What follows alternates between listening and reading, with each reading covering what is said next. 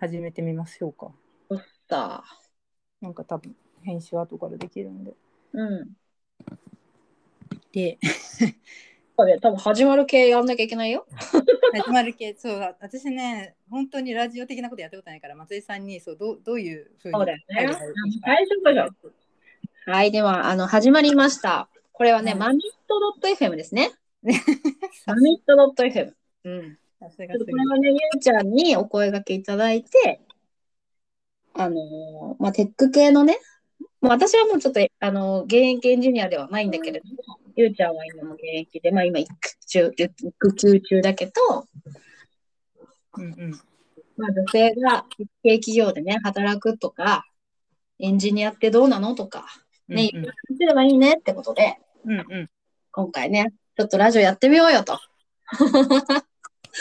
素晴らしい。ねえ、いやなんかすごい。めっちゃイメトレしてたのに全然えどうやって今始まればいいのみたいな感じになって。うん、そうなんだね。いいねやっぱり。私もあの社内ラジオとかを、今はもうちょっと休業中なんだけどやってて、まあそれは本当くだらないことしか話してないんだけどね。そうなんですか。それすごいね評判良かったから。本当にそう、なんかね、面白い。言ってもらえて、うんなんかすごい嬉しかった。それは、なんか、なんか本当くだらないことしか話してないからさ。えでもなんかそうそのなんかポッドキャストとかってぜ全然配信する側やったことはないけど多分超肩に力入れてると続かないのかなって思ってあ、でも本当それはそうかも。なんか普段のこう、なんていうの？なんかそんなさ、大したこと言えないじゃん。別に。ないんですよ。ない普通に生きてるだけでさ、あの大したトピックもなく生きてるじゃん、別に。いや、あるよ、それ。なんなんかさ、今日はこんなことあったなぐらいはあるけど、こんな一つうん、お話しするほど大したこともないからさ。でもなんか面白いのはなんでなんだろう人に興味があるとかなんですかね。うん、どうなんだろうね。え、わかんない。でも多分あれは、その一緒にやってくれてた子が本当面白いからだと思うな。なんか、ああの関西人同士でやってたの。だからノリがあ結ー構、そうですよね。そう、それは結構なんかほら、お育った水が一緒っていうか、か ここまではやっていいとか、ここまでは、うんうんなんかそういうそうなんだ通過なところが若干あったかなとはうんうんうん。じゃあ私ちょっと変なこと言ってたら止めてくださいね。いやいや、でもさ、それはもうほら、なんかお互いほら、子育てしてたりとか、だそうね。からさ、まあ、そこはもうなんかほら、いわゆるね、なんか同じこう属性のノリで。うんうん、そうそう属性としては一応その IT 渋谷のですねとある IT 企業で働いている、えっとまあ一応私現役エンジニアといっても育休はしてますけど、まあうん。基本的にはずっとエンジニアリングに関わっていてうん。松井さんも、まあ、一応元っておっしゃってますが、うん。ますが全然普通にあのママの中では超テッキーなお母さんなのでそんなことないけど。そんな元とかつけることないんじゃないかなと私はいつも思いながら、はい、聞いてますけど。でもまあ、周りはもうエンジニアしかいない世界で。うん、そうね。ね。そううん。そうでなんか私がそうちょっとそもそもあれですよね名乗ってもないですね名乗ってもないけどそういう紹介的なのいるんですかね？これは。そうだ、した方がいいよ。初回だ。そうかそうか。えっとじゃあ私から自己紹介すると、うん。えーっとなんだろう渋 渋谷のですねとある IT 企業で えーっとソフトウェアエンジニアなんか最初はバックエンドエンジニアって入ってますけど今はなんかこうソフトウェアエンジニアっていう風に名乗ってるんですけど、うんと2008年に入社していてそこからですねずっと、えー開発社内のメディアの開発してたんですけど途中で2014年2016年とそれから今ですね2021年で、まあ、産休入ったり育休入ったりとかしている中でですねちょっとずつそのキャリアの思考に変化があったりして、うん。で今何をしているかというと去年ぐらいからですね育休に入るちょっと前ぐらいからなんですけどあのなんかちょっと社会貢献活動みたいなことを始めたわけなんですよ。素晴らしいよね。そうそれが何かというと2つあるんですけど1つがそのワッフルっていう、まあ、一般これは一般社団法人非営利の団体なんですけどまあそこはあのテクノロジー業界のジェンダーギャップをこう解消していこうっていうのをミッションにしていて、まあ、そっちは女子中高生に主にアプローチしているんですけれどもでもう一つが、うんと、あそうそれで政策提言とかイベントとかね女子中高生向けにやったりしているのが、まあ、活動内容で、えっと、もう一つ、えっと、今割とメインで メインで育休中なんですけど、えー、本業ではなくメインでやっているのは、うんと、 Ms.Engineer っていうえーと、社会人の女性向けの、えー、プログラミングあプログラミングブートキャンプ、うん、これは水エンジニア。これは、えーとね、去年の末に、えーとまあ、元 CA の先輩から、えーと、声が話が来てですね、うん、でちょっと一緒に立ち上げのところでやらないってなって一応こうあの共同創業者っていう形で入ってで、うんと、ちょっと長い長くなっちゃってるけどいいですよね。それであの気づきがちょっといろいろあったんですよね。うん、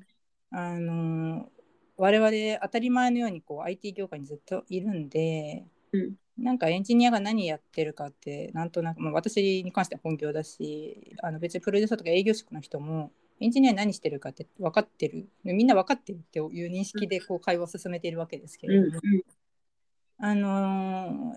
ミスエンジニアでですねエントリーしてきてくださる、えー、社会人の女性の方々は結構あの本当に畑の違うなんか医療事務だったりとか、うん、全然なんか違うところの営業職で IT とかなんかエンジニアっていうものにほとんどなんか関わらずに生きてきましたみたいな人結構多くて、なんか質問の内容にまあ、あのよくある理系じゃないですけどできますかとかなんかあのなんか女性にとってそのエンジニアという職がこういいよっていうところはすごく伝わってると思うんです。そのイベントめっちゃやってるから、うん、あの代表のあの山崎ひとみがあの PR 屋さんなんですごくあのイベントとかやってあの、まあ、何やらエンジニアっていう職種はあのこのご時世コロナも相まって女性にいいらしい子育てにもとてもいいらしいと。いうのはすごく伝わってるんですけど、なんかそのエントリーとか質問とかしてくるしてくださる方の中で多いのがなんかそもそもエンジニアとは何それ美味しいのみたいな、はいはい、すごく多くてちょっとハッとして。具体的にエンジニアが何をやる仕事かっていうのがあんまりイメージがついてないって感じなのかな？そう。あんまりって本当に何してるか分かんない、えー、なんかエンジニア何してるって言われても一言でなんかこう答えられる範囲の内容じゃないし、うん、なんか決まって言うのはなんか黒い画面にカタカタと何か文字を打っているのが仕事で、マトリックス的な世界 みたいなとかね。そうそうでもなんかこれをここを伝えるのは私の役目なのかなと思いつつ、うん、ちょっと私あんまり個人的に発信とかをあの、ね、得意な方じゃなくてなんかブログ書くとか、うんうん、でもなんかツイッターとかもそんなにやってないかったからいきなりめっちゃ発信するのもなんかこう勝手に気が引けるみたいな。ややればいいんですけどやっちゃえば多分いいんですけどなんか私個人的になんかポッドキャスト超好きで、うん、あのちょポッドキャストというか主にあのリビルド FM ですね。多分、はい、エンジニアの方々ウェブ業界の方では結構大多数の方が知っていると思うんですけれどもあの宮川さんがねうん、やられてる。リビルド FM みたいな感じですごくあのあれなんかね技術のインプットに私はすごい一役買いまくっていて、なんかあんな感じのだらっとしたあの何？ゲストとかと喋りながらちらっと出てくるテックな話題みたいなのなるほどね。で伝えるのいいなっていうふうに思って。でなんかでもポッドキャスト自分が配信するって全く考えたことなかったからなんかまず調べたんですよ。うん、ポッドキャストを配信するにはみたいな。でなんいいマイク機材とか買わなきゃいけないのかなみたいな。調べながら、うん、こういう話をちらっとね別件で松井さんと話してた時にあのあのじゃあ一緒にやりましょうみたいなノリになったんですよね。なったなった。松井さんはラジオ慣れてるから。心強い。思った時にやんないとさ、うん、そうそうそうね。え、何それ超神のタイミングめっちゃいいじゃんって思って、じゃあやろうってなって、うん、めっちゃ頑張ってこうね、授乳しない、今もちょっと実は授乳中なんですけど。あ、さすが。授乳してる時って最高のこうマルチタスクのができる時間で。わかる、確かに。そう赤ちゃん静かにしてるし、うん。そのうち勝手に寝るしみたいな。なんかふがふが言ってるの聞こえるかわかんないですけど。あのそうそういつもねあの授乳させながらですねあのちょっとサイトの構築とかをさっとやってみてですね。っていうところで今日に至る。ね、すごいだらだら喋っちゃったらいいのかな。いいでしょう。そうそうそうそんな感じでね。感じでね。いいのかな伝えたら伝わったらいいなっていう思いでですねゆうちゃん、ゆうちゃん。ね。はいっていうのがはい神谷優ですはい 松井さんなんかあ、そうね。私はうん、そういう意味で、一応、あの、旧姓でね、仕事はやってるので、うん私もですねはい。なので、松井なんですが、私はあの、2007年、ゆうちゃんの1個上で、えっと、今のね、そのとある IT 企業には、総合職。私はあの、大学完全に文学部なんで、完全文系。で、まあ本当に入社した時は、全然なんか、あの、エンジニアになろうと思って入社したわけでは全然なくてですね。で、あの、入ってみたら、たまたまその新規開発局っていう開発系の部署があって、で、なんか、そこは、たまたまなんか、新卒向けに説明をしてみようみたいな感じで、説明してた時に、なんとなくその、興味がある人やっていいよみたいな感じで、来ていいよって感じで、数名だけ、135人入社した新卒のうち7名だけね、その部署に入れてもらいたいんです、たまたま。うんうん。なんか全然入ってからは、なんかまあメディア系の、あの、授業やってるところだったから、まあ変な話、ディレクターとか、うん。プロデューサーとかそういうなんか、まあ文系でもできそうなイメージのある職種みたいなところで、まあそこで作れればいいなとか思ってたけど、でもやっぱ、私もともとなんかやっぱその手を動かして作るっていうことがすごく好きなところがあったから、うん。まあ、どっちかというと、なんだろう、こう思考を整理した上で、こうどういうサービスを作るかって、まあ変な話、頭の中で考えて、それをこう、なんだろう、人に手を動かしてもらって作るというよりかは、まあどっちかというと自分が手を作って動かす方が、まあ興味があるかもって思って、まあそのエンジニアに入ったって感じなんだよね。で、まあ私も、まあ、じゃあ、ゼロテックな状態で来たかというと、まああの自分でほら、あの Yahoo! Geocities とかで、うんうん CSS と HTML で自分でサイト組んだりみたいな。ことはやってたのね。う。んで、まあ、これは全然プログラミングではないけど、まあでもなんかそういうことをやってきたから、ゼロな、ななんだろう、エンジニアなんぞや、全くわからんみたいな感じでは、うんうんで、まあそんなか、こんなで入ってみてインフラエンジニアになったんですよね。で、私はなんかわかんないけど、まあ、数学すごく苦手だったし、なんかこう、あの、プログラミングを極めていけば、そこの壁にぶち当たるんじゃないかみたいなのがすごくあって、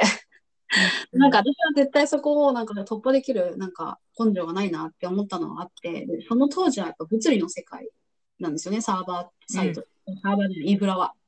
で、まだそのクラウドが、まあ、本当出来たてほやほやぐらいのところで、全然こう企業に導入されてないっていう時期で、みん。なオンプレの、えっと、環境で作ってますっていうところで。で、まあ、その当時の部署でもうガツガツこう物理サーバーをこう立ち上げてやってるみたいなところだったから、なんか、まあそういうなんかこう実際に物に触れるってこともできるし、まあ、あの、その上で構築したサーバー上で、まあプログラムが組まれて、ウェブサービスにこうなっていくみたいな、なんかそういうまあそういう根底の部分ね、を、まあ面白いなって思ってインフラを選んで、まあ本当2年半ぐらいかな、本当にネットワークとか、サーバー構築とかを、まあやってたって感じ。だよね。うん、で、まあ、その後なんか、結局やっぱり、なんかエンジニアを極めるっていうところに対して、私がこう責任持ってコミットできるかって、結構やっぱ、こう途方もないね、道のりだなと。なんかね、私にはやっぱ、終わりがないですよね。もう能力的にね、そこになんかやっぱ飽き性なのがあるんだよね、自分の中ですごく。だから、なんかこう、一個の道をこう極めるっていうタイプよりは、自分が経験したことのあるあのものをこういろいろこう組み合わせて、つなげながら、なんかこう有益なものにしていくっていう、うんなんかそういうのに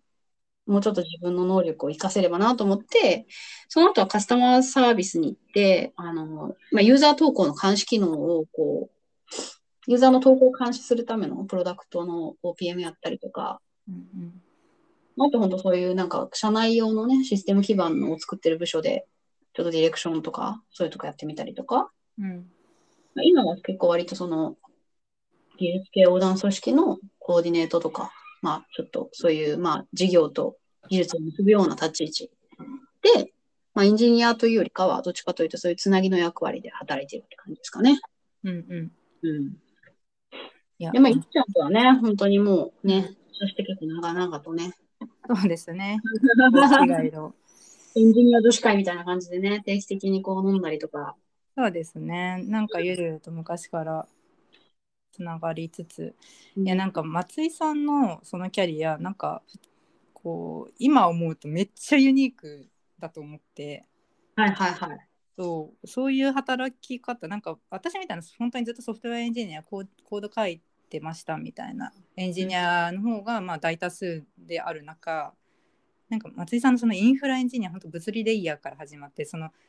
インフラエンジニアが最初何をしてたかみたいなのも多分めっちゃ興味深いというかその今その IT 業界にいない女性からしたらすごい興味深い話かなってちょっと思っててなんか私もデータセンターね、なんか新卒の時ってお勉強のために一緒にねインフラエンジニアの方とついていってなんかラッキングみたいなお手伝いしたことあったんですけど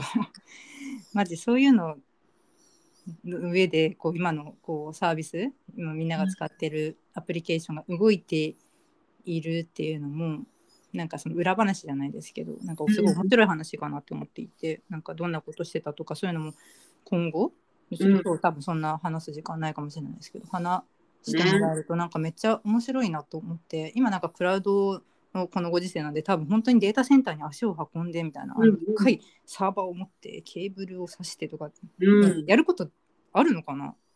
ある？いや、だからまあ、今からエンジニアになろうっていう人たちは、もしかすると、本当にこう自分でサーバーをこううん構築して一からね、なんかやるってこうタイミングは、まあ、巡り合わない人も中にはいるかもなって本当に思うよね。うーん、そうですよね。なんだろうな。個人であの自宅サーバーを物理的に なんかこう構築するみたいなことをやればいいのかもしれないですけど、こうね、会社としてそういうなんかデータセンデータセンターに足を踏み入れるなんていう経験は今思うと多分今後日本とみたいなアプリのエンジニアはもうありえないし、すごい貴重な経験だったなって思うの。うん、そうね。時期的なものもあって、ちょうどね、そのやっぱオンプレからこうね、パブリックのこう移行期にさし、なんかたまたま自分たちがいて、もう最後の方でしたよね、多分。本当に最後だったと思う。うん。だから私、あれですよ、育休から復帰して、最初の産休、2014年、15年とかで復帰したら、本当に世界が変わってたんですよ。もうそうか、そうか。確かにね。なんか本当誰もオンプレの誰もとは言わないですけど昔から運営してるこう長いね息の長いサービスとかはうんまだそのオンプレだったりしてたうんけど、なんか私が復帰して最初その音楽配信サービスにいたんですけどそこなんか立ち上がったばっかりのとこなんでもううん全部見渡す限りクラウドの世界でうん。なんかだから本当ゼロベースであの下手したらだから私よりちょっと前に入ってる新卒の子たちの方が全然分かってるんですようんクラウドのこと。だから結構衝撃で、うんなんかこのレベルのそうだよね。そう。プパラダイムシフトが起きている境にちょっと休んでたらなんか本当新卒状態で私うん。多分覚えていて、結構わかんなすぎてなんか気まずかったですね最初。だよね。そう、私もゆうちゃんと上の子二人全く同じ年に産んでるから、うんね。ちょうど一一人目が2014年のね、ね同じようなタイミングでしたよね2人。5月と6月だからね、同じ病院で産んだしね。たまたまそうね。1ヶ月違いだったしね、なんか病院で会ったことありましたよ。ね。本当に、そうそえ、松井さん、その時って、もう、うんあれですか、3000、1人目の3000からあのインフラエンジニアではなくなってたんでしたっけ？う。うん、そうだね。2010年からもう CS に移ってるから、そう、もう、そこではもう、P、この、コンテンツモデレーションシステムの PM って感じだったかな。ああ、あ、やばいやばいやばい。ちょっと、ちょっと待ってね、ここはカットしますね。ないよ。あのね、そう、PM って多分何って感じかなって思ったんですよ。そうだね。ププロジェクトマネージャーおよびプロダクトマネージャーなんだけど、うんまあだから、まあ。ちょっと待ってくださいね。あ、よいしょここカットしね、でもね、こういう感じよっていうね。そうね、まあリアルで。リアル。ね。いや、本当はね、これわざわざ私は今日実家に来てですね、あのおばちゃんに預けてですね実家のリタイアしたおばがいるので。であのゆっくり静かにこうレコーディングしようと思ってたんですよ本当は。うん それがですね昨日予防接種に行って発熱してですね今日めっちゃぐずるっていうで結局今私がもう授乳しながらあのいつも通り私あのこういう重要なミーティングじゃない時とかは重要なミーティングじゃないというと語弊がありますけど軽いミーティングの時はもう赤ちゃんを同席させてやってるんですけどいや、本当、うん、カチッとした時は預けたりするんですけど普段ちょっと今日はうまくタイミングが合わずですね。全然いいでしょ。だってね、こう、私たちのリアルを伝える。こうやって、まあ、でもそう、そうだからあの逆にとお母さんでエンジニア向いてるよとか言ってなんか私も結構発言したりするんですけど、うんまあ何がっていうと赤ちゃんをこう片手で抱っこしながらですね技術系のポッドキャストを聞いていたりですね、はいはい。あのそうさっき言った授乳しながらまあ開発はちょっと難しいんですけどね、あのそう開発したい時は寝たタイミングなんですよだから。うん子供赤ちゃんが寝たタイミングにあもうこ今だと思ってうん。すっごいそーっと置いてであの両手を使える唯一のタイミングなんでそうだよね。そう、片手じゃなかなかできないもんね、やっぱね。うんで片手そう赤ちゃんが起きてる時は基本片手で Slack ですね。うんもっぱら Slack で確認作業。だからそう唯一寝たタイミングでうわーってなんか、まあ、今はそんな開発っていう開発してないんですけど例えばこの今回の、ね。まあ、ミッド FM のこうサイトをちょっと作ったりうんうん。そういうことをあとスプシとかねスプレッドシートとかってちょっとやりづらいじゃないですかはいはいはい。スマホだと。これがスマホできない系の作業をですね。そうですね。やりますね。あ、超暑い、この赤ちゃん。赤ちゃんめっちゃ暑い。お熱？そう、お熱でね。そう。えーっと、よく考えたら、育休中は、うん、ほら、やっぱ収入が減るじゃない。そうなんですよそう。そう、これ超言いたい言いたいこと。はい。収入がやっぱり、最初の半年6.5かな？なんか3分の2になるんですよ。上に上限あるっていうそやむや罠がある。はい。う。うちの場合は、ほら、あの、一応この家計の、こう、シュタル。松井さんよくそれ言ってますよね。家計のシュタルが私なんです。大黒柱。だから、その、やっぱ、その減ってしまう分を何かしらこうね、補わなきゃいけないっていうことで、わかりますよ。そう。うん。で会社にこう、副業申請を一応して、はいはいはい。あう、んしたんだ。うん、したしたした、だから、その、こう、友人のね、その、ウェブサイトを構築するお手伝いとかして、ね。で、だからやっぱその、まあこ、これからこういう話が出てるか、ね、今後もこのやるやっていく中で、例えばうん。Amazon、AWS、Amazon Web サービスとかいろいろ出てくると思うんですけど、その、そこが提供してるその、さまあ、結構軽い、ウェブサーバー、あの、はい。パブリッククラウドね、本当にうん。ガチなやつじゃなくて、いいいい質ではないものです。ではない、うん。ライトセールっていうやつで、インインスタンス立てて、うん。立てて、うんうんプレス立ててとかさ、そういうのも子供がこう寝てる合間、こうバウンサーとかでバウンバウンさせてさ、あ、わかるわかる。足でね、片足でボヨンボヨンさせながら、両手ちょっとご機嫌がいいうちにちゃちゃちゃっとあるあるですね。構築してね、なんかやったりとか。はいはい。だからそれまさに手に職うん感ですよね。そのうん育休中にね、そのまあ副副業っていうのかなんかわかんないです私2回目の育休の時とかは、なんか父親がね、あの NPO 法人の理事やってるんですけど、えーすごなんかそれのあの全然関係ないその建築士なんですけど、えっと、そこのサイトをこ CMS 構築したりして、い。うんうんまあそこでちょっとした小遣い稼ぎをしたりとかですね、まあ、そのそのね松井さんも言った通り減るんで収入が。そうだよね。でなんか結構なんかあれですよね罠多くて3分の2でも結構え減ったなって感じだけどなんだっけあれ半年？とか過ぎると半額とかになるじゃないですか。うんうん。そうそう。この満足になる。この辺りをでもなんか子供がふあの保育園入って復帰できるのは4月なんですよね基本的にはねみんな。だから結構長い期間なんかまあいつ生まれたかによるんですけどうん。なんか5月今回5月生まれだから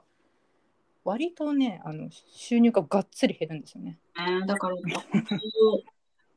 そうなの。で、かつやっぱ二人目の時が私きつかったのが、うん。うん上の子が保育園行ってて、かつその認可じゃなかったし、今はほら3歳以上無料とかになってるけど、まあそれこそ上の子1歳とか2歳のうちはそれなりの保育料かかってて、うんうんうん。やっぱそれを収入減ってるけど保育料を払い続けないと、わかるわかるわな。とかね、大変うんだから今となっては。でもまあ、なんだろうね。だからそういう意味では確かに、そのなんだろう、エンジニアがいいよっていうのっていうのは、なんかやっぱ、うんエンジニアリングがもうさ、いろいろあるから、正直。うんね、どういうエンジニアになるかとかって、多分全く想像つかないでしょ、今からやる人たち多分。あのフロントからインフラまでってことです。そうそうそそうウェブ業界の中でもね、そのフロントからインフラまであるう。うん上に、なんかもうちょっと広い目で見ると、まあ、ハードウェア業界とかもあるわけじゃないですか。ある、あ我る。々っていうか、私は全然ちょっとそっち関わったことないから、まあ、どんな、ね、内容のお仕事しても、ちょっとまあ物理的なあの スマートフォンとかなんかそう CPU とかそういうところ作っている人たちもいるわけじゃないですか。うんでめっちゃ広いからね、なんかエンジニアっていいよとか言っても、ね、まあいいいいのはいいんですけど、何何がっていうか、その分野によって、うんそのウェブサイト構築できる手に職をつければ、まあ、家で子供見ながらとかもできるだろうし。うんいろいろあるよね。でもなんか、やっぱその、そういう仕事があるんだって知らないことは確かにすごくもったいないなとは思う。そうですね。で、なんか、かつ、なんかその、まあもちろんなんか本当にこう突き詰めるタイプのさ、エンジニアリングももちろんあれば、まあ変な話、うん育休中にやってたみたいに、うん全くわからない人がいて、で、まあ、とか、まあその簡単にできることに対してこうね、自分の持ってるスキルをこう提供するっていうぐらいのさ使い方があるじゃん。そうなんですよね。なんか全然私とかも大したあの深いスキルとか別にないんですけど、なんか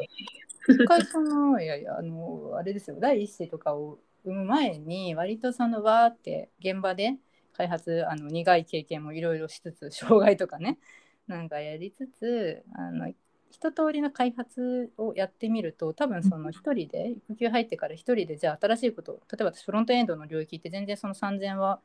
業務でやったことなくて。うん。ででもなんかそのウェブサイト作ってみようみたいな時にあの CSS とかそんなにあの細かいこと分かんなかったんですよ。深いこと知らなかったけど、まあうん基本的にググってなんかあの、ね、サンプルアプリケーションとか見ながら、うん。まあ、なんかできるこのソフトスキルっていうんですかね、そういうのがもう身についてるっていうのは、まあ、だから新しいこともそんなになんか誰かに習わなくても一応だよね。作るようになるっていうところまでいけばすごくその育休中とかなんかいいかなって思いますよね誰かにならなくても。そう、なんか外観をね、知ってると、あ、これも自分で頑張ろうと思えばできるんだなっていうことがすごく増えるっていうのがあって。そうねなんかやっぱ、ウェブサイトをなんとなく日頃使ってるだけじゃ、どういうこうさ、パーツがあって、どういう機能があってって、なんとなく自分、使ってるだけじゃさ、何にもわかんないけど、うんなんか興味を持って、じゃあ、これ作るってどういうことなんだろうってなったら、まあ、それこそ、インフラまではわからなくても、あ、うん例えばフロントね、があって、サポートがあってとか、デザインがあってとか、そう UI、UX があってとか、そうなんですよね、わかれば、あ、自分はここだったらできるかもみたいな。わかります。とりあえずなんかそのブラウザでできてればデブツール開けばうん。なんか中身ほぼ見えるじゃないですか。そうそうなんかボックスせえなみたいな時にうん。あ、ね、あのデブツール開いてネットワークのとこ見て、そうね。何がこんな足引っ張ってんだみたいな。はいはい。そういうなんか中身をね、その表示されるまでもじっとなんか待ってるんじゃなくて、うん。中身はこれキャッシュされてねえなみたいなとか、うん。うん。なんか裏側の仕組みをこう知ることがなんつうの見見る力がつくっていうのはうん。面白いなと思って、そうだよね。うん、わかる見方がそう変わってくるのかな。そうだよね。だから、うん、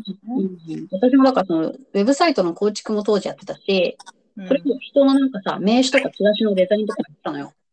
ね、デザインもやりますよね、松井さん。で、なんかそれは別に、なんか私はさ、正直デザインっていうのは、なんかわかんないけど、ちゃんとこうデザインの勉強をした人がやることに意義があると思ってるから、自分のやってることがデザイナーだとは全然思ってないんだけど、うん、でもまあ、なんとかな。いや、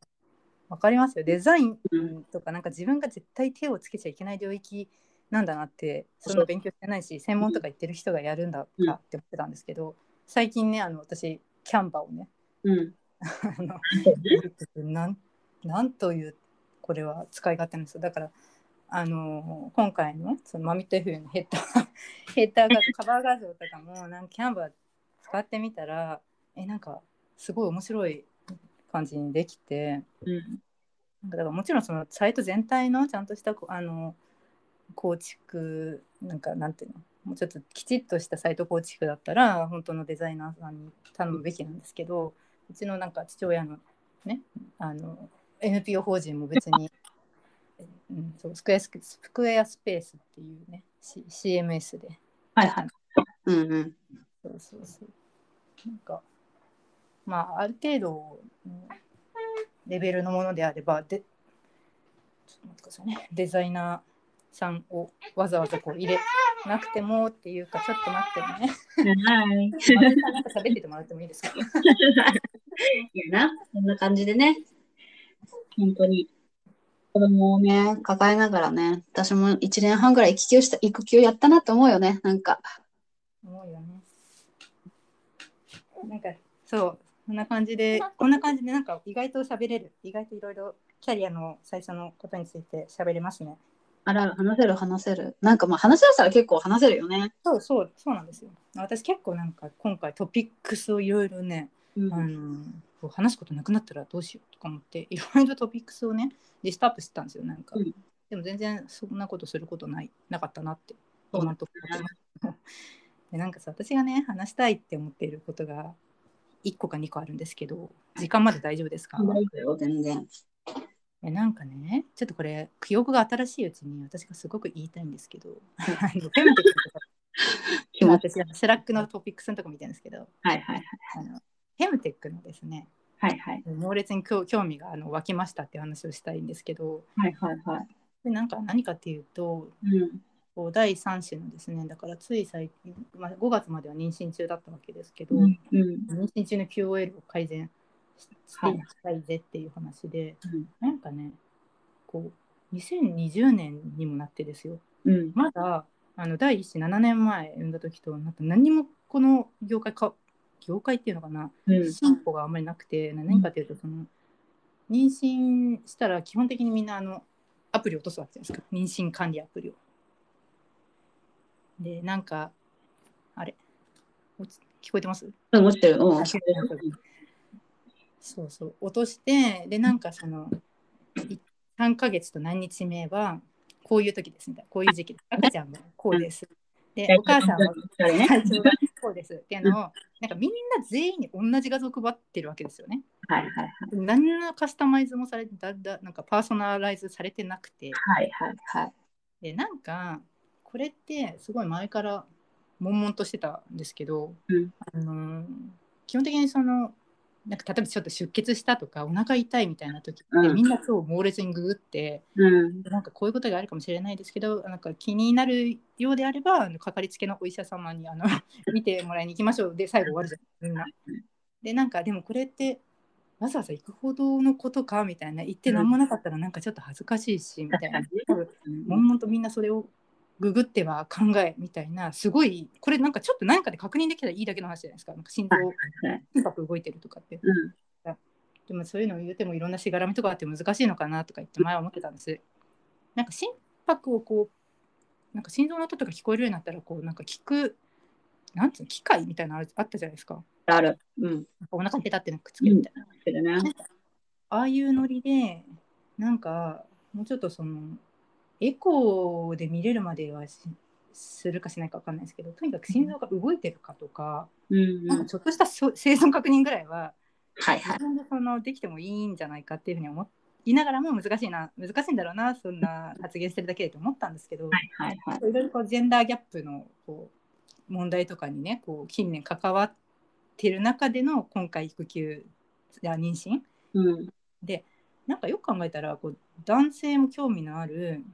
こうフィットネスとかなんかこう私全然運動しないんでわかんないですけどこうウォーキングとか心拍をこう取ったりとかあとスリーピンあの何トラッキング？うんうん。寝てる間のトラッキングとかってあのウェアラブルデバイスとかで。なんかでできてるわけじゃないですか。なんかかなりのこう技術的なこう進歩、はいなんでこの女性のこの妊娠のところはこんなにテクノロジーが進んでないんだっていうことに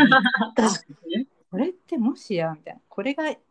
一つのそのジェンダーギャップでやっぱりそのテックに関わっている女性が少ない特にエンジニアが少ないっていうのはこれあるじゃんってすごい思ってはいはいはい。だからなんかなんか私も興味がいろんなところに湧いて手出しすぎちゃうんですけどあのフェムテックもいいなとか思ったんですよ復帰後。はいはい。わかる。まそうそうそう。っていう話をですねこう記憶が新しいうちにねだんだんこれ忘れてっちゃうんでなるほどね。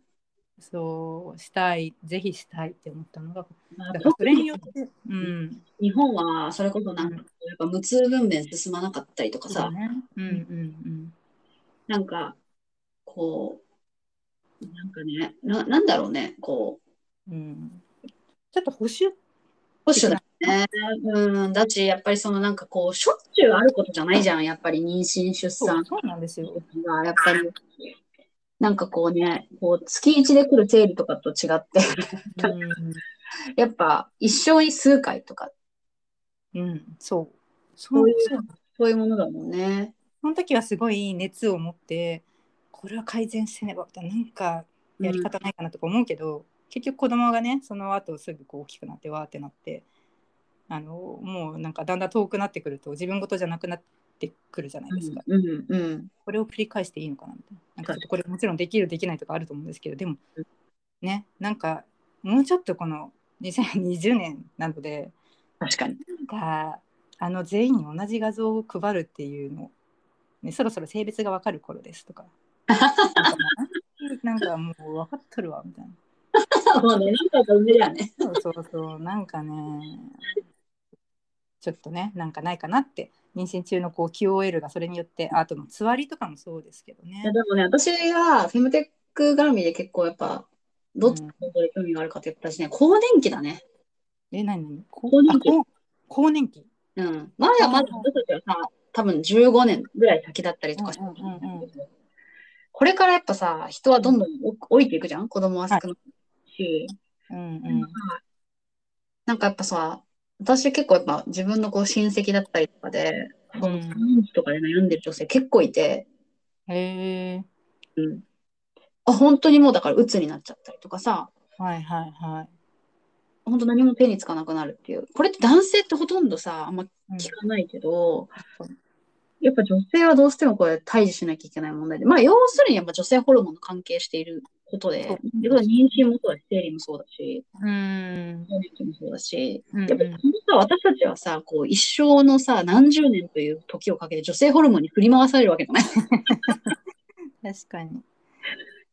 だからなんか、そういう意味では、まあ妊娠出産に関わらず、やっぱそ、うん。このね、女性ホルモンゆえのね、この難しさ。はいはいはいまあ、妊娠中だったらやっぱこのホルモンの、まあ、何何にしろホルモンバランスじゃん。そっかホルモンバランスってなんかその数値化できるものなんですかね？ちょっとこうあだからそういうのができないのかなと思って。ねなんかそうそういうところとかも誰か触手されてるもんなんですかね。まあでも論文とか、論文とか絶対あるよね、きっとね。うんだから、あのーこの2人目から復帰して、それこそ1年ぐらいの時に、なんかちょっと子供に当たっちゃうなっていう時期があったのなんかそれでホルモンバランスとかが数値とかがなんか可視化されてこそうこっちで見れたりとかしたら超いいですね。で、私、あ、これ PMS じゃないって思ったの。なんかイライラしてるのってしょうがないんだこれで我我に返るみたいなね。そうそう。で、あ、そうかもって思って命の母買ったんだけど。命の母そうなんか結局こうくる薬を飲んでっていう対処療法みたいなのがもうでも、なんか逆に言うと、あ今私そういう時だってうん、分かりすれば、うん対処がそれなんか分かんないものに対して、とりあえず命の母の方みたいな感じにはならないじゃん。そうそう、ね、分からないっていうところが問題なんですよ問題ね。で結局それがさ、そなんならさ、旦那に共有されてれば、あ、この人ってそういう状態だから、うんうんうん。積極的にちょっと家事をやろうとかさ、イライラさせないようにしようとかさ、態度に態度につながるでしょ？それそれ。ねもうそうなんですよね。もうちょっとその IoT の分野でなんとかなんなんないのかな？ってすごく強く思ったっていう思いをね言いたかったんですよ。わかる。でもそれすごい共感する。うん。ねそういう話もね、これからいろいろね、なんかできればいいかもね。なんか。いいですよね。多分こういう話ですよね、きっとね。こうで、こういうの聞いてくれてさ、なんかフェムテック分野にいる人がもしいるんだったらさ、ちょっとゲストとか呼んで、ね、ね、そうですね。ないんですか？新しい技術みたいな。そう、聞きたいよ。めっちゃ聞きたいとこ。本当にそうんわかりますよ。う。ねえでも確かになんかやっぱ、なんかまあ男、女、まあ別にそれ以外の性もいろいろあって、うん。でそれになんか自分がさ、振り回されようと思ってるわけでもないけど、うん。やっぱ世の中のさ、仕組みとか、うん。技術もそうだけど、やっぱりなんかどうしても偏りがあってさ、うん。うん。うん。なんかね、そう、今だからジェンダー、ね そう IT 業界のジェンダーギャップのところ結構そのね、話す機会とか増えて、私もなんか全然無知だったから、本当だから正直その最近よく聞かれること増えたんですけど、3000はなんか性別本当意識してなかったんですよね。なぜなら、あの私そんな多分女性ホルモンが多い方じゃなくて、あんまりその月1振り回されるみたいなのなくて、はい。割とその夜まで、まあ良くも悪くも男性と同じように働くことができたんですけど、やっぱなんか子供生まれると、てかあと妊娠の時は結構ね、座り超きついじゃないですか。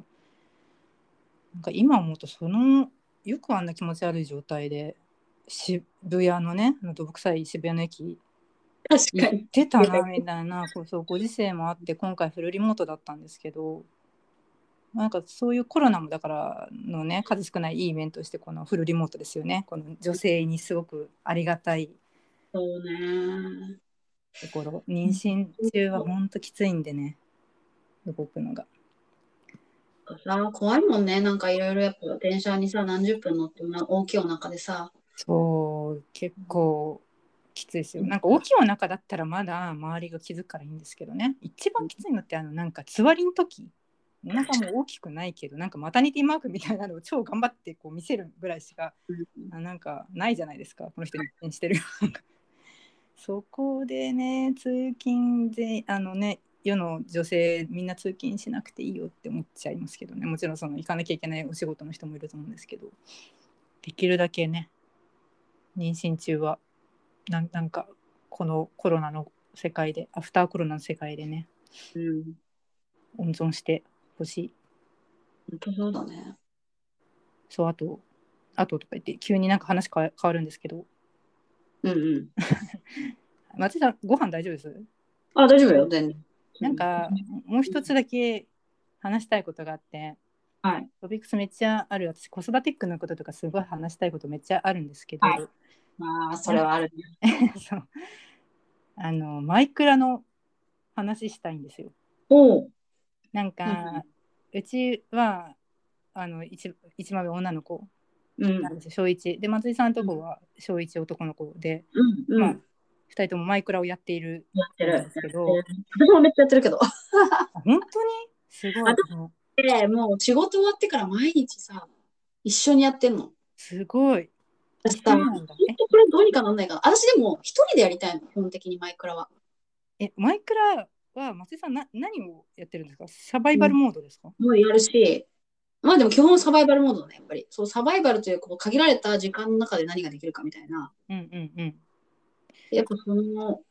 限られた中で建築したりとか、やっぱ死ぬ可能性がありながらそうかなんか冒険するっていう。うん。そのうちの子は女の子なんですけどマジでサバイバルモードを一回もやったことなくてあ、本当。ずっとクリエイティブモードなんですへえ。だからそのサバイバルでみんなな 何をやってるのかなって基本的には、サバイバルモード、最終的にやっぱエンドの解放ってエンドラを倒すことに目標がああって、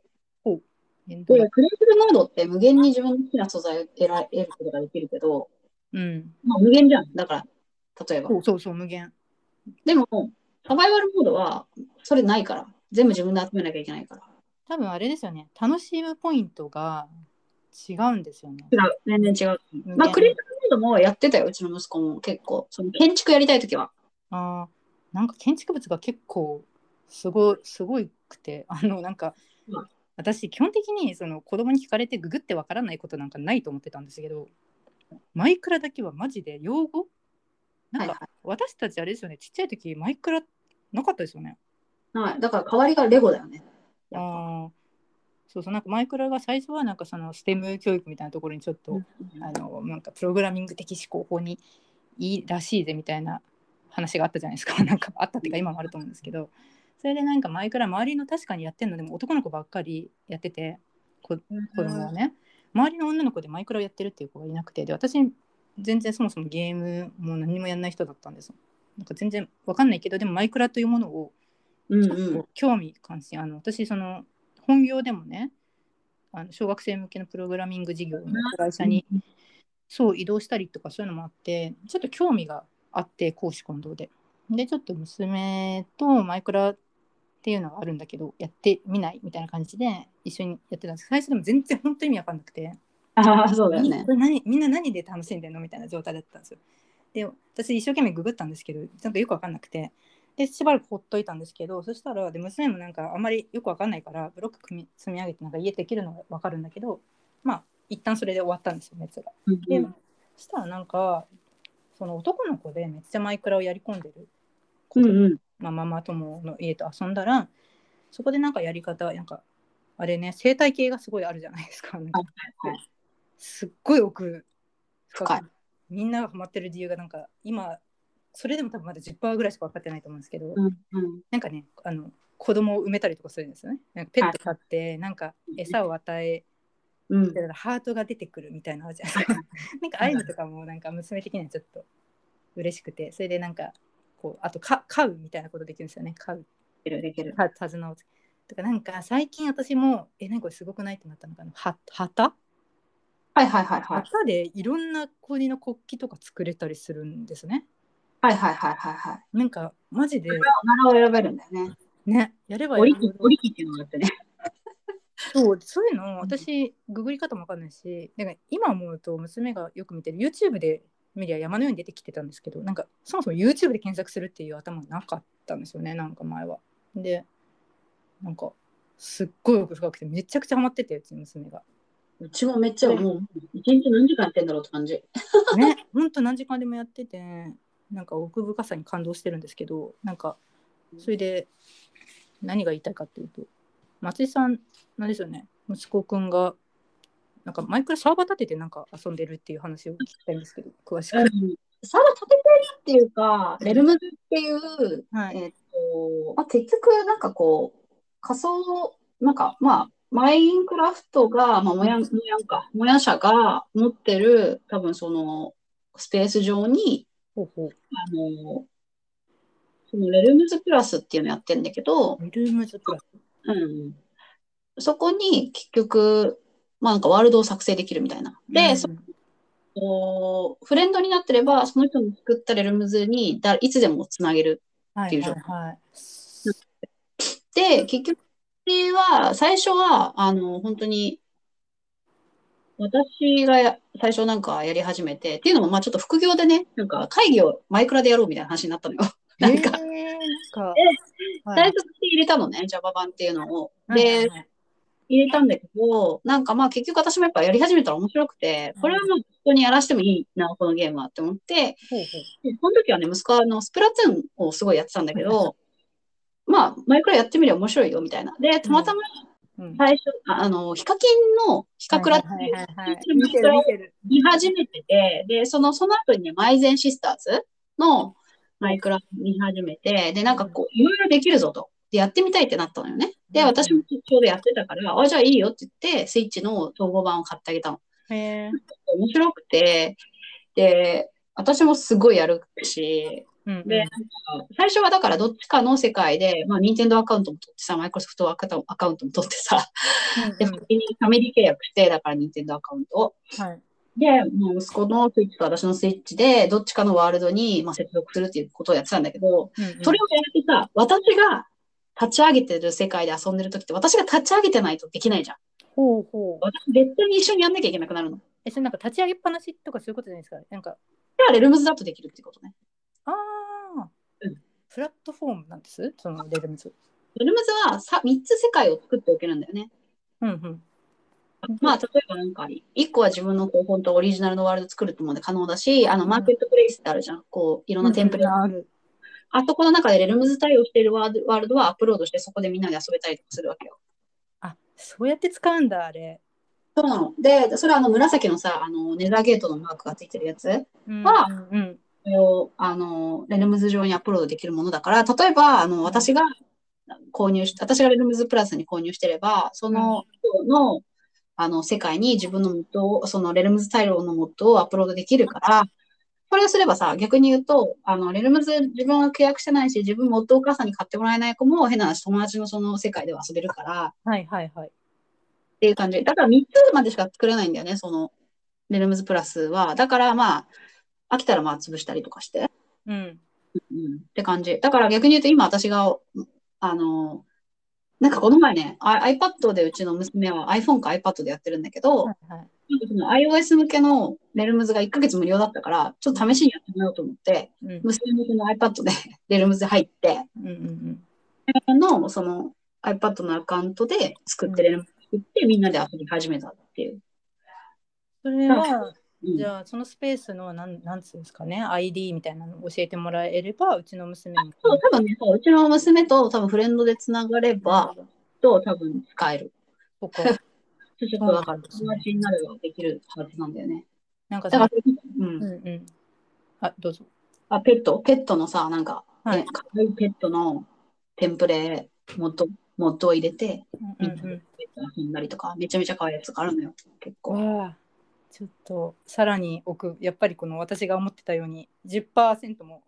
マイクラの10%も知らなかったっもしろあとはやっぱ、クリエイティブモードってやっぱ、もうちょっとできるようになったら、コマンドブロック？はいはいコマンド。そう、うん。なんかそうそれで私がなんでこれを聞いたかっていうとですね、うん。まあ、うち周りでその女の子でやってる人が誰もいないっていう話したんですけど、それでやっぱり彼女その女の子のお母さんはマイクラわからない人が多くて周り。何それ？みたいな感じでうちの娘がまあ小学生になって、まあ、お友達ん家行ったりとかうちに友達が来たりとかするして遊ぶようになってきたんですけどそれでなんかマイクラをやるんですよそこで。うんでその女の子たちがよくその最初のね一回ちらっと見ただけで自分もやりたいってなるのなと思うんですけどなんか軒並みみんなこう帰ってお母さんに私もあのゲームやりたいって言う言ってるみたいなんですよね。うんうん。ででお母さんからなんかこううちの子がそのねあのこういやりたいって言ってるんですけどこれで合ってますかって言ってマイクラのリンクが送られてくる。なるほどね。現象が最近あって。でなんかうちもなんかねあのやっぱり放課後遊ぶの女の子だしうん。なんか友達そのソーシャル要素みたいなのがあるんだったらソーシャル要素とまで言わなくていいけどなんか何？その同じスペースで友達と会うみたいなことにちょっと興味が湧いてきてはいはいはい。今までほんとずっと一人でやってたんで一人の世界で、はいはいはい。ちょっとこれ何？レルムズプラスで見てればいいんですよねレルムズプラスを、うんうん。しかもなんていうのかな。あのなんか別にこう、言葉で会話したいとかっていうのはないから、単純にもうみんなさ、集まってさ、うんうんやりたいことやるみたいな感じじゃんだから、あんまなんかそのなんていうの、SNS にありがちなちょっと不安みたいなのあるじゃん。うんもうやってるってねそういうのはないね。なんかぶったりとかはあるけどね。これなんかサーバー立てるっていうのはなんかあ、でも契約する、契約するだけ。ぐ具いなんですか？自由 GUI で契約するだけで勝手にできる。ほレルムズ、あ、だからそういう感じじゃないの。そのレルムズ自体は本当に単純にレルムズプラスに契約するスペースを割り当てられるだけだから。うんじゃあたのかも、なんかその自分、自分、自分で立てたサーバー上に、まあ、うんそもそもってもともと多分、ユニティやってたエンジン、なんかスウェーデンかなんかのエンジニアが一人で作り始めて、なんか多分、OSS っぽい感じだったんじゃない？だからなんかサーバー立ててみんなでそこに接続してみたいなのがあったけど、レルムズは多分もうその、モヤンがうん。あサービスとして提供してるから、うーんその上にあのインストールしなきゃいけないとかそういうものではなく、契約したら、まあ、自動的になんつうの？レンタルサーバー的な？課金？なんか重量課金？なのそれともサブスク、えっとね、月1000円のサブスク。あーなるほど。で常時起動してそうそうそう。別になんか移動っていうかもう契約したら勝手にもうそのペスペースがあるってだけだから。ああ月1000円なんだうん。やってみようありがとうございますそこら辺の知識をねそう全然周りでほらマイクラお母さんがさマイクラ何ですかみたいな感じだからちょっと松井さんにね どうやってマイクラ上で友達と会うのみたいな話をぜひ聞きたいなと思った。あ、めっちゃハマるよ、私だってもうさ、子供が寝た後さ、10時ぐらいから2時ぐらいまで寝たりするからね。うそ本当仕事しろよって思うけど、本当に。すごい。えー私自分では全然やらないから、いつも娘がこう、こんなのできたよみたいな感じで、どんどんなんか新しいの、毎日のようになんかこう YouTube とか見ながらね、それそれこそヒカクラとか見ながら、うこんなことん。ができた、あんなことができたみたいな、なんかすでもごい全く一緒だよ。うん、YouTube 奥で。深さが。すっごい建築早いもん。うえ？ちの息子。検索すごいやるじゃん建築あ、建築ね、そう、そう。黄色がね。てか、うち iPad でやってるんですよ。あ、そうなんだ。うちちなみにね、PC でやってるの、もう息子は。もうそうですよね。やっぱ PC やりやすいみたい。PC、PC に一回、絶対 PC あればね。そう、うちもなんか与えて PC で、なんか私のもう使い終わった Mac のすごい古いいいんじゃないいいんじゃないックのね、なんか低いやつを与えて、一回それ入れたんですよ、マイクラ。うんまあそれなんで入れたかっていうと、その、チエテックキッズのキャンプ、マイクラキャンプにちょっと春に行ってみたんですよ。マイクラが好きだからっていう理由で、中身何やるか分かんないですけど、って思いながらマイクラキャンプに行かせてみて、まあ、楽しかったらしいんですけど、それが PC なんですよね。なるほど、なるほど。ででなんかそれはマイクラでなんか別にそのクリエイティブモードで遊ぶとかそういうことではもちろんなくってなんかタ,、うんうん。タートルっていうちょっとしたそのなんかこう命令がねこうあって、タートルってその亀さんにですねなんかこう命令を上何回なんかルフォーループとかもあってはいはいちょっとしたプログラミングの導入みたいなことがそのマイクい。ラえキャンプでできるっていうやつがあって、でそれのためにああの入れたんですけど、まあちょっと多分マウスとかをね操作性が悪かったからなのか何なのかよくわかんないですけどもう iPad の方が早くて慣れてるからもうめっきり PC でやんなくなっちゃったんだけどもうマウス買って PC でずっとて、で、なんか最初は、私間違えてさ、PC なのに統合版入れちゃったのね。うんうんで、統合版って基本的にそのマーケットプレイスで売ってるモッドしか導入できないのね。ほうほただし、あのー Java 版っていうのがあって、Java はもうよく見る Java なんうだけど、何かなと思って見て Java 版って。そう。で、Java 版っていうのは、基本的になんか、あの、統合版って結局、クロスプレイ、はい。マルチプレイヤーのクロスプレイやるための、あの、まあ、プラットフォームみたいな感じになってるんだけど、まあ、うん。Java 版はマイクロソフトアカウントさえできれあれば、まあ Java 版は Java 版同士でしか繋がれないんだけど、あれは、結局、あの、変な話、えっと、まあ、多分ソースが公開されてるからだと思うんだけど、モッドをいろんな人が作ってて、4G っていう、なふとか、えっと、いろんなこう、なんだっけ、名前忘れちゃったけど、うん。プラットフォーム上に自分の作ったモッドを上げてて、それが無料でダウンロードして使えるのよ。Java 版。うん。うん、Java 版だと。うんうん。で、まあ、なんか指定したディレクトリに、モッド、モッドディレクトリに、その、落としてきた、その、そ、あの、ファイルを入れとくと、自動的にこう、インクルードされて読み込んで Java 版が立ち上がるから、うーん。それで、なんか、例えば、10モッドとかさ、あの、ちょっと例えば、いろんなこう、ブロックのテクスチャーを変えるモッドとか、うん。いろいろこう、個人で公開してて、会社で公開してくれてるところからダウンロードしてきて、それをまあインクルードする形で、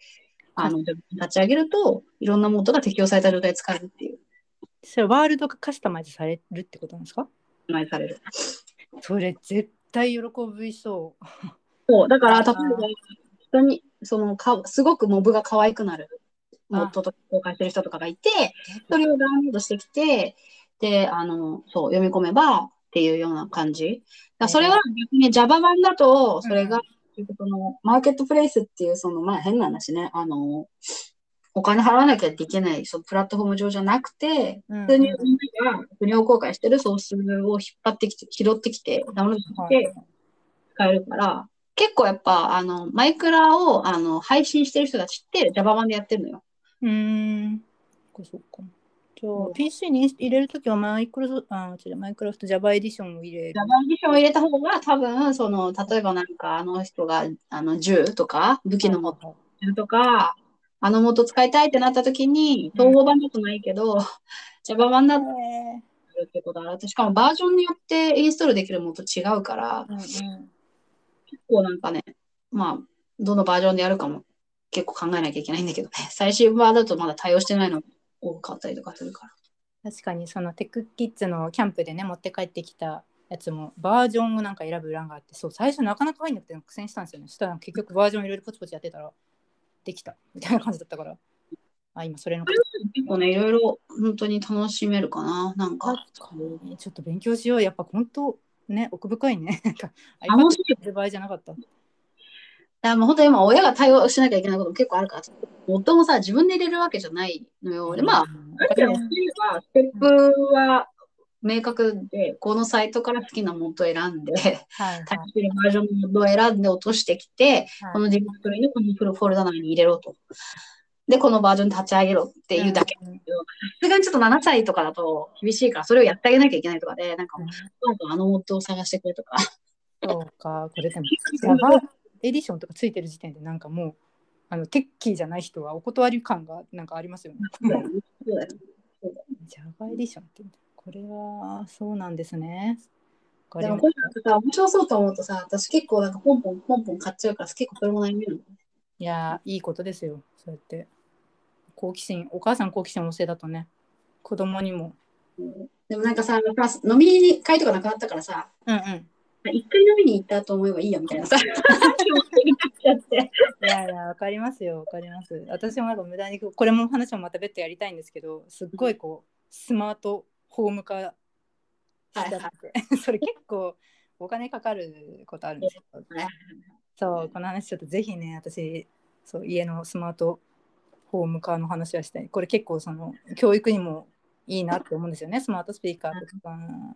あとはこう QOL が劇的に改善したっていう話もしたいんですけど、ちょっとなんか1時間過ぎたので、そうだね一。旦切ります？よ、この辺で。そうだね。じゃあまあ、また、どう編集するかは。なんならマイクラのとこでも一個切れる気がするけどね。あ、そうなんだ。いや、わかんない。どうなんだ。大丈夫ですよね。これ取れてなかったとかってマジな泣くけど。大丈夫じゃない？だってレコーディング中中になってるから、これ止めれば多分、いけるんでしょ。そうそう、いける。あ、さあ、そう、最後にこう一個だけ PR 入れてもいいですか？はい、いやその水エンジニアのあの今1期生がですねぼ絶賛募集中なのでちょっとぜひあのMs.Engineer でググってみてくださいっていうのをい。はい入れ入れさせていただきます。ぜひぜひ。ね。じゃあまあ、今回は一旦こんな感じでだらだらと締めますかね。また、ははい、はい、何か、いいですよね。考えつつ。なんか Zoom つないでたけど全然 Zoom 見てなかったんですけどあ、本当だよ。あ本当に？いやなんかこう Zoom 見てるとこ気が散っちゃうなと思って下のというかもう赤ちゃんめっちゃ暑いしもうなんか汗汗すごいんだけどって大事にいうところでお菓子一回切りますかはい、さよならおで疲れ様ですす。And now, a short commercial break. エンジニアの採用にお困りではないですか？候補者とのマッチ率を高めたい、辞退率を下げたいという課題がある場合、ポッドキャストの活用がおすすめです。音声だからこそ伝えられる深い情報で、候補者の興味・関心を高めることができます。ピトプでは企業の採用広報に役立つポッドキャスト作りをサポートしています。気になる方はカタカナでピーとパと検索し、X またはホームページのお問い合わせよりご連絡ください。